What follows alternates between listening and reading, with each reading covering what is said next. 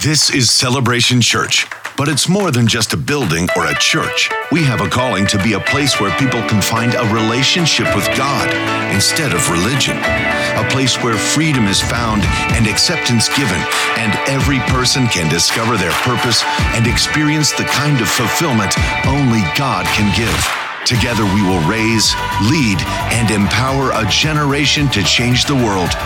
Here, Jesus is famous, and all the glory goes to God. This is celebration. This is our family. Welcome home. Good morning. Welcome to Celebration Church. Let's all stand together and recite together the Apostles' Creed. This is our statement of faith. This is who we are, what we believe at Celebration Church.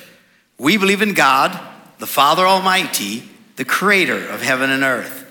We believe in Jesus Christ, his only Son, our Lord, who for us and for our salvation was conceived by the Holy Spirit, born of the Virgin Mary, suffered under Pontius Pilate, was crucified, died, and was buried.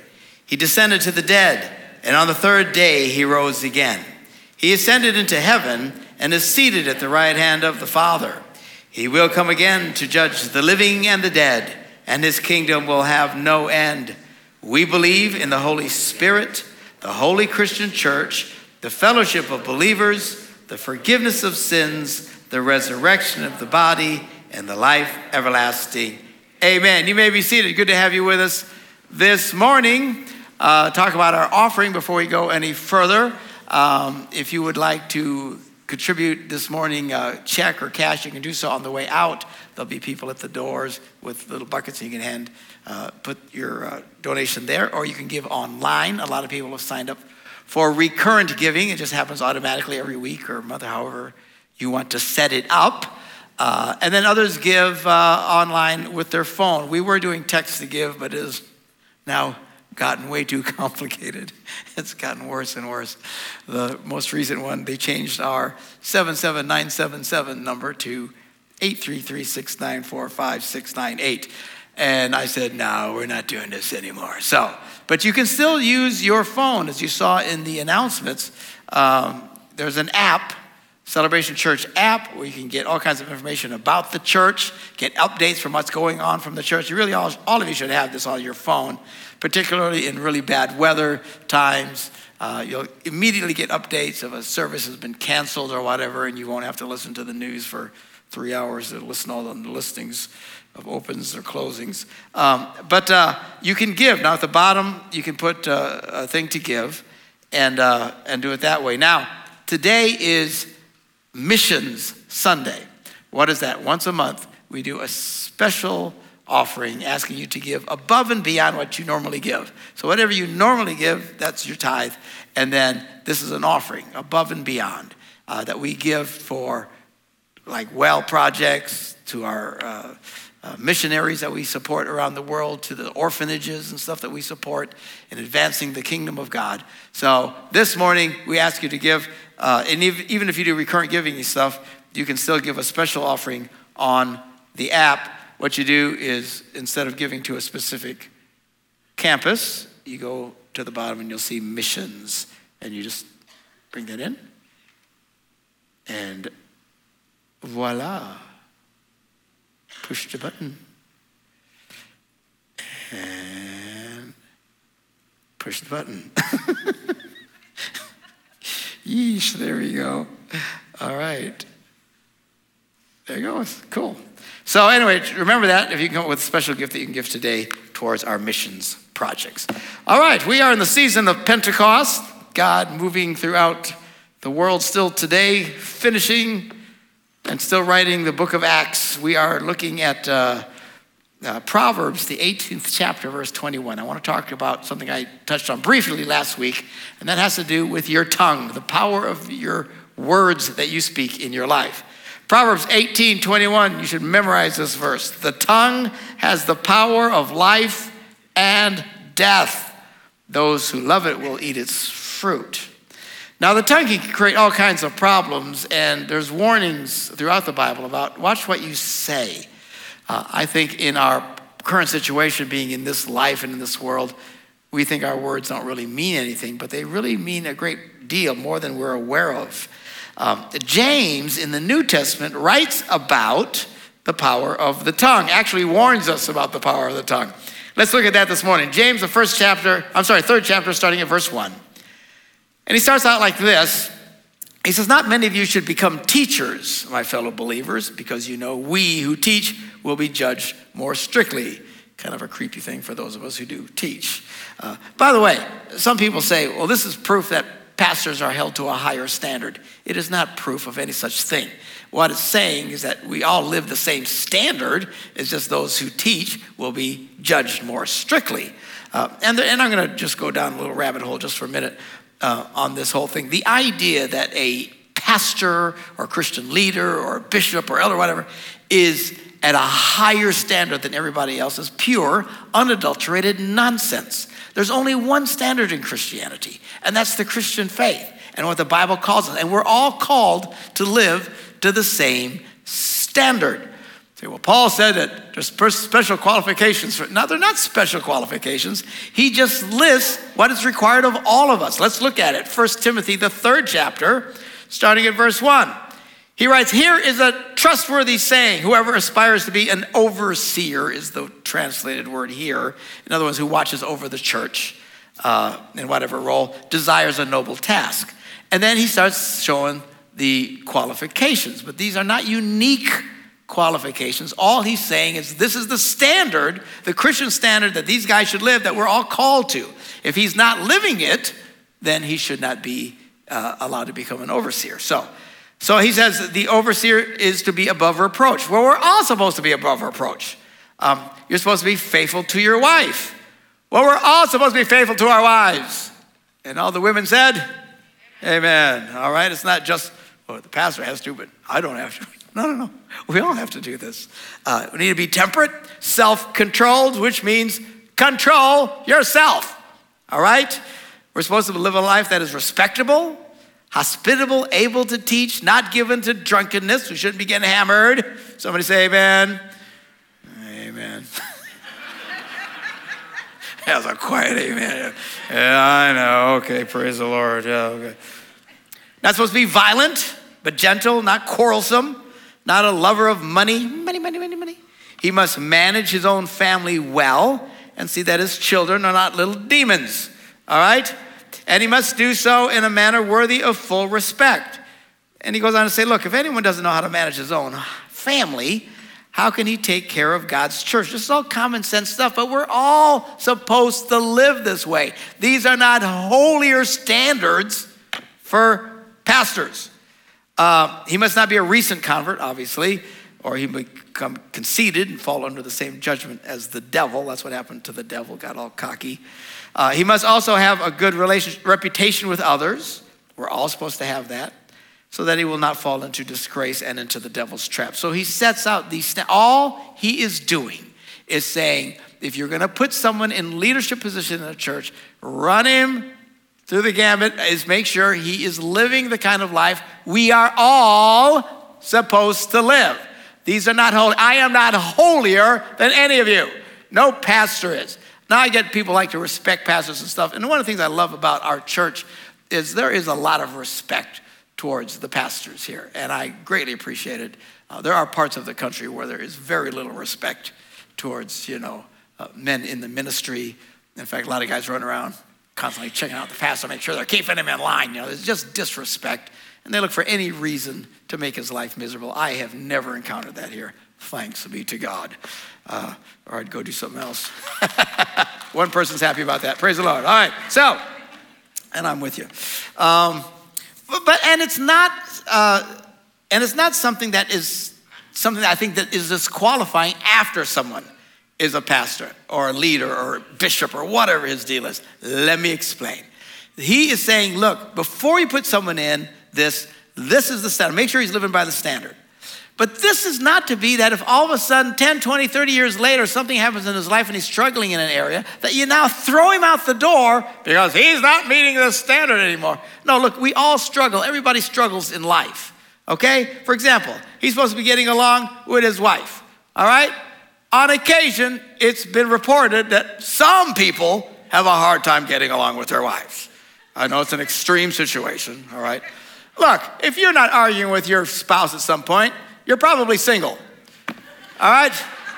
We all have issues, okay? Now, if someone, I mean, they're always fighting and stuff like that, and say, well, you know, what about Larry over there? Say, well, man, he can't get along with his own. Well, yeah, that's kind of. But if later in life, I know pastors, some major national pastors, that the wife just left him for whatever reason. She decided to be unfaithful. And a lot of churches, they can him. They throw him out the door. Well, he's not meeting this. Oh, come on, you know? Or like with kids. You know, you raise your kids, and at some point they become adults and make their own decisions. I know of churches that if a teenager or something's acting up, then they think they should be able to throw the pastor out because this supposed to, you know, manage his children well. Which, by the way, you know, Paul talks about in First Corinthians, the love chapter, kind of a famous verse. He says, When I was a child, I talked like a child, I thought like a child, I reasoned like a child, but when I became a man, I put away childhood behind me. You know how old he was when this happened? 13.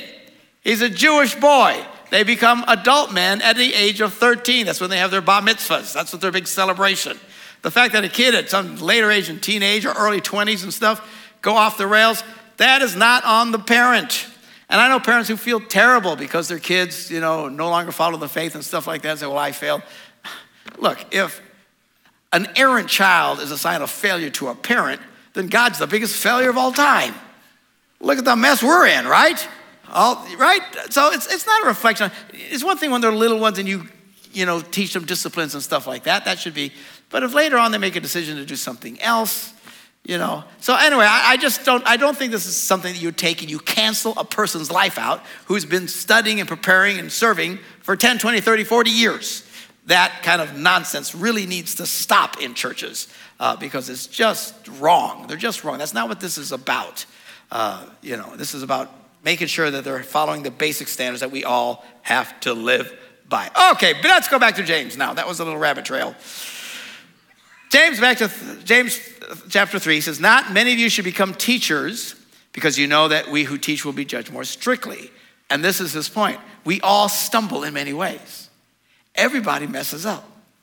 Everybody messes up. I know it's a shock, but even I mess up from time to time. It is what it is. We live in a broken, fallen world. And he says, because of this, you know, you're going to be judged more strictly. We all mess up. So he's saying, you know, keep that in mind. And then he really goes on to talk about an area where everybody messes up. He says, anyone who is never at fault in what they say is perfect, able to keep their whole body in check.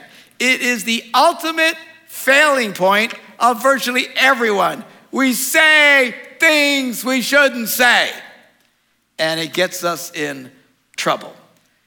James goes on to say, we, when we put bits in the mouths of horses to make them obey us, you know, some of you are horse people. Deanna used to be a horse person, she had horses.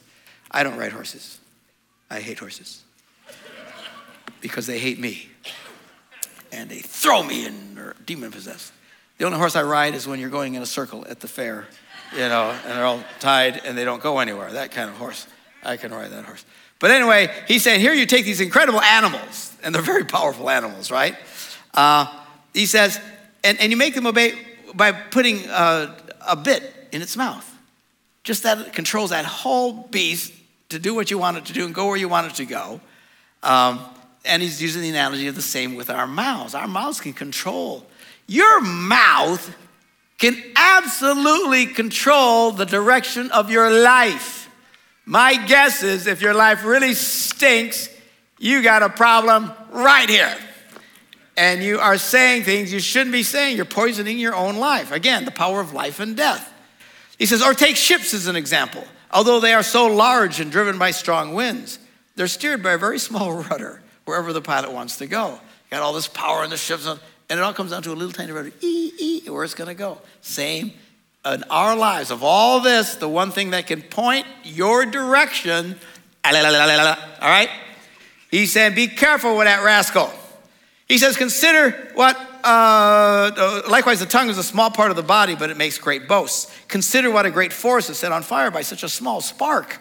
The tongue also is a fire, a world of evil. among the parts of the body. It corrupts the whole body, sets the whole course of one's life on fire, and it and is itself set on fire by hell. Ouch. You want to light the course of your life on fire from the fire of hell? Just every little thing that you're thinking and feeling. By the way, this is very countercultural. We live in a culture that's been dominated, secular reasoning and stuff, and from psychologists. One of the things psychologists have told us for what? Decades. Most important thing is you're always honest with how you feel. Don't hold in things. It's bad for you to hold in your emotions. You've heard the stupidity, right? When the Bible says only a fool gives full vent to his emotions, who are you going to listen to? One of the problems in our nation is everybody's got to say everything they feel at any given time, and they're just constantly taking the fire of hell and lighting themselves on fire and making a disaster of their lives because they can't shut up. Now, look, I get it. We all have our moments. We have to get stuff off our chest. I get that. And we have our arguments. We have to, but just, there's people, and they never stop just constantly spewing negative, negative, negative, negative. And don't do that. It is poisonous and destructive to your life. This isn't gonna work. I'm gonna lose my job. Ah, gas is going too high. We're gonna fail. Just man alive. It must suck to be you. Stop it. Always saying, now, that's not that you can't acknowledge things are bad. Oh, this is going bad. This awful thing might happen, but you know what? We're gonna be okay because God is faithful.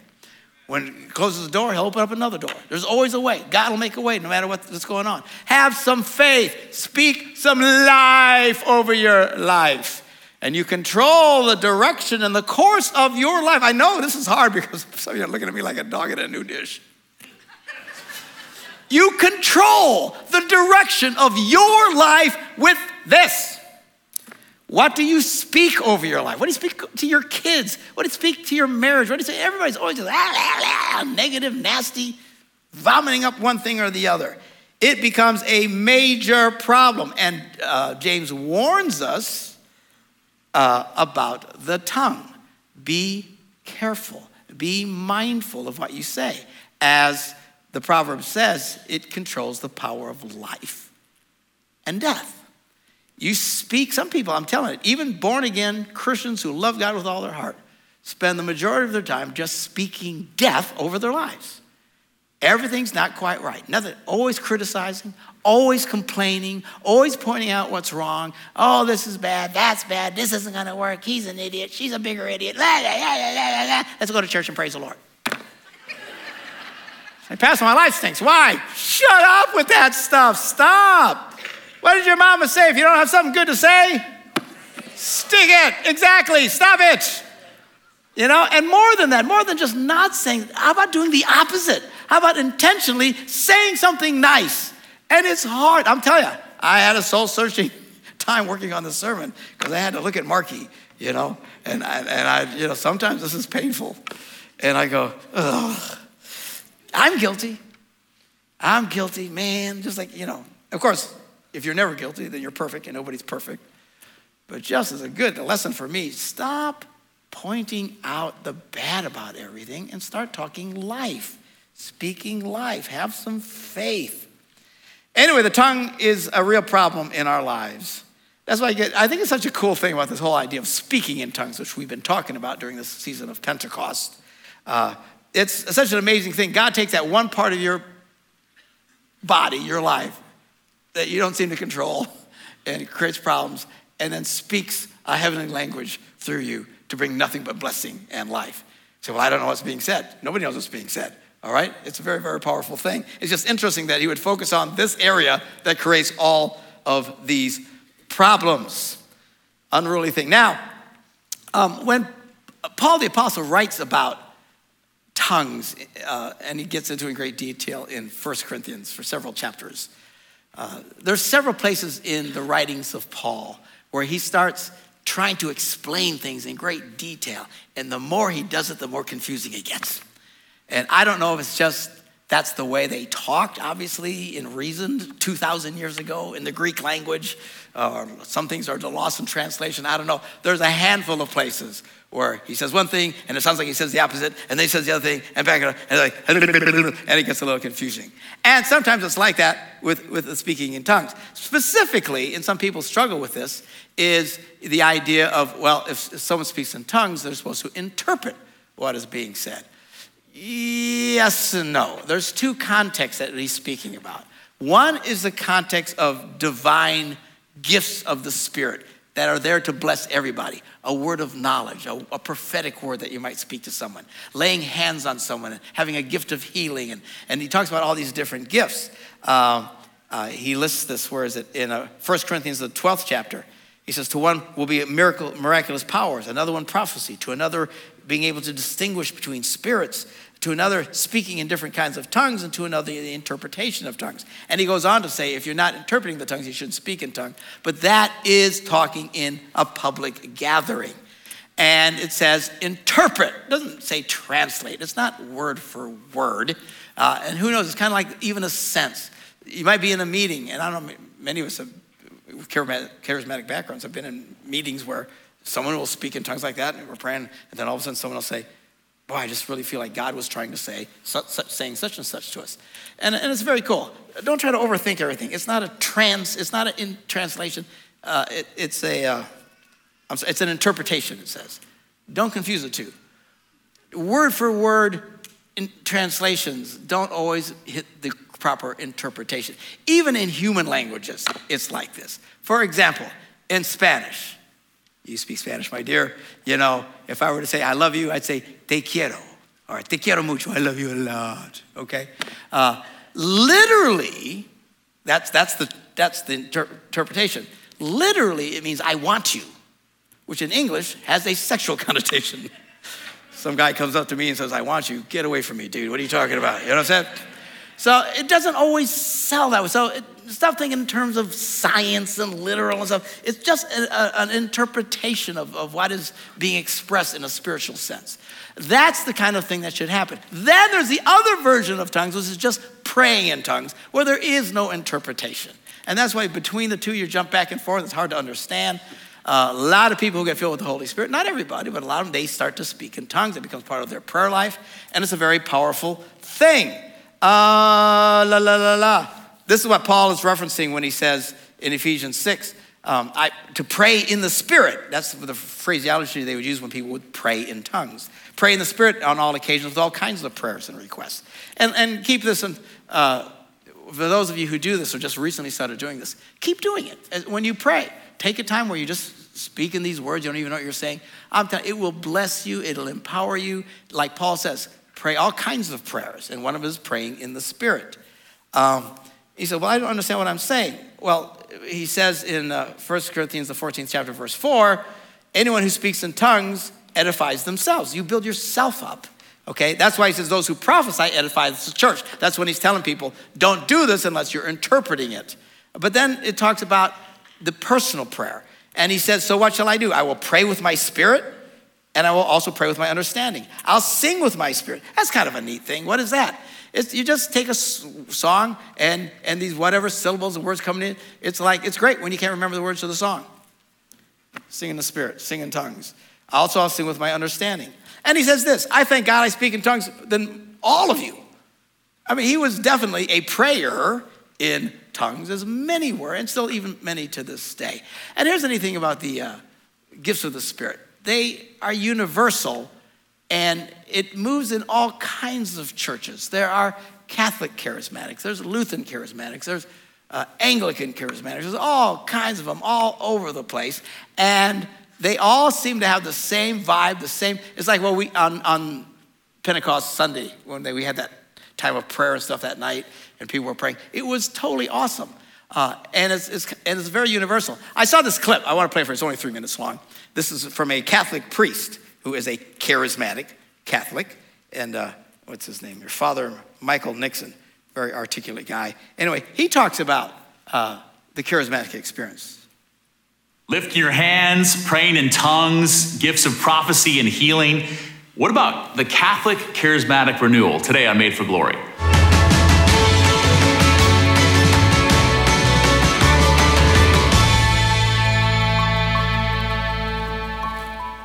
I remember the first time I was exposed to charismatics in the Catholic Church. Charismatics are Catholics who pray in the Holy Spirit. Oftentimes they'll pray in tongues. A lot of times they'll pray over one another for healing. There'll be different manifestations of the Holy Spirit, words of wisdom. Sometimes people will be knocked out cold. They'll be, they'll be slain in the Holy Spirit. And it was kind of shocking for me uh, to experience that because it was very different than the Catholic Church that I had grown up with, where uh, you didn't, there wasn't a lot of uh, emotion, there wasn't a lot of expression, there wasn't a lot of raising up your hands, except for when we'd hold hands during the Our Father. So this was very new to me. So coming to know the charismatic renewal has been something that has enriched my faith and the faith of, of tens of thousands of other people.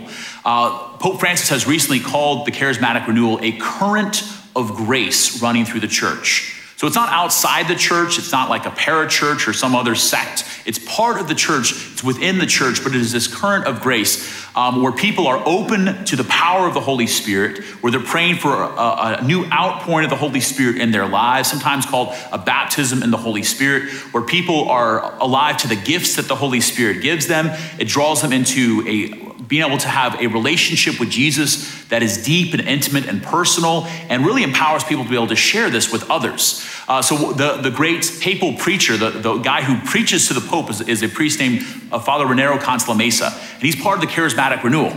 And he speaks about uh, this, this sober intoxication of the Holy Spirit the sober intoxication, meaning you're, you're, not, you haven't lost control, you're not drunk in, you know, uh, in any sort of um, unseemly way, but you're filled with this, this, this power, this joy that is overwhelming, that is, is so beautiful and effusive that you want to share it with other people. So, as a current within the church, it allows our faith to come alive. So, hopefully, you can check out the charismatic renewal, not as something off to the side or some secret part of the church, but at the very heart of the church, this reality that we are all called to come alive in the fire from heaven, the Holy Spirit that has been, been given to us. We are called to cultivate love for Scripture, a deep, personal, and intimate relationship with Jesus, and the desire to share that with others. So, as members of the church founded by Jesus, filled with those charisms, those gifts, the charismatic renewal and bodies, hopefully today we can say yes to the gift of the Spirit, allow Him to be active in our lives. And it sounds just like what we've been talking about here. In fact, any church or anybody who is alive with this charismatic expression, they all sound the same. It doesn't matter about them. You know, he's Roman Catholic. I'm not Roman Catholic. We're not Roman Catholic. We're not anti-Catholic, but we're not. Uh, don't agree on a lot of things. But in all kinds of churches, and it's very empowering. Now, there are churches, I've been speaking about this, that speak very intensely against this. A lot of evangelical, Bible based churches have spoken against it, I think, because they're always trying to explain and understand everything, which is their strength and their weakness at the same time. And if you've been in that kind of setting, this kind of stuff I'm talking about is really difficult for you. Even if you totally agree with everything I've been saying about it, to experience it becomes problematic because it's hard to erase 30 years of being drilled. This is bad, this is bad, this is bad. And then all of a sudden, you know, uh, you're trying to express it. And, and I, I don't know what to say to you except to encourage you to embrace the mystery. Start living the kind of Christian faith. You don't have to explain everything, everything doesn't have to be broken down. Again, one of the great strengths of the evangelical church is their real strong Bible teaching, but one of their weaknesses, they take it to the point if they can't explain everything, they don't accept it and blow it away. There's parts of our faith you can't explain. You can't explain some of this stuff. Who cares?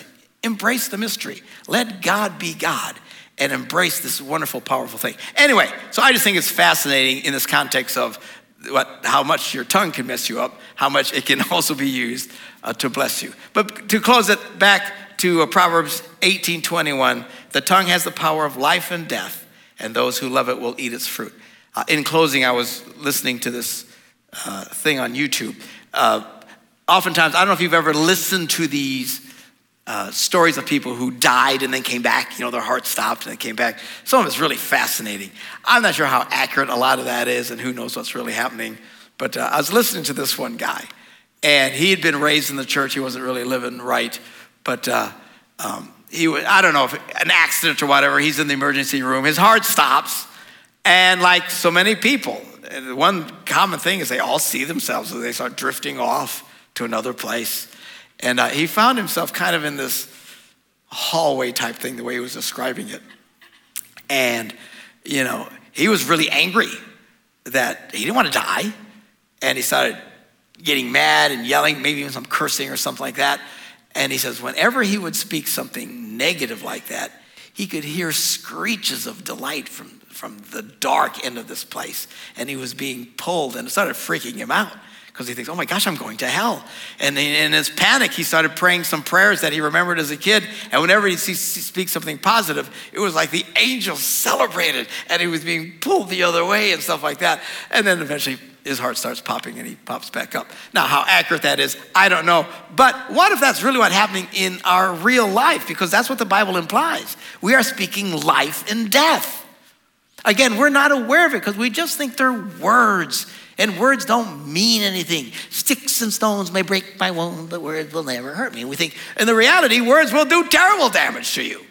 And as long as you keep speaking negative, critical, pointing out what's wrong, no faith, it's going to be awful. All you're doing is speaking death into your life and pulling you in a bad direction. Say, oh, well, that sent me to hell. No, I don't think that's not what it's about. We don't earn our way to heaven or work our way to hell. It's just why get in a situation where you're being pulled away from faith? You want to succeed in life. Let's stop speaking death. What if every time we were just constantly reminded of ourselves that when we spoke evil, critical, nasty, unbelief, that demons screech in delight. But when we start speaking life, angels sing praises, and we are drawn to life. Let's enjoy the fruit, the Bible says of it. You determine, it's not me. You determine the direction with this. And uh, it's just a good reminder today to remember let's point ourselves in the right direction by speaking words of life, trusting God, and speaking His word into our lives. Amen. All right, so now we're going to end our service with our time of communion, uh, which is what we do every Sunday. This is when we kind of reflect on what Jesus did on the cross for our sins, and it's a time to reflect, kind of reset. The Bible says before we take communion, we should examine ourselves. So let's bow our heads in a word of prayer. I'm going to pray a word of uh, a prayer of forgiveness over everyone. And as I do this, maybe you remember something that in the last week that you got wrong. Just confess it to God, and let's keep short accounts with God.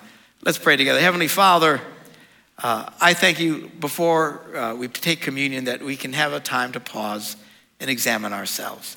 If we've sinned against you, by something we said, uh, as we were talking about words this morning. Help us to speak life. Maybe something we did that we shouldn't have done, something we didn't do that we should have done, whatever area that we have failed in this week.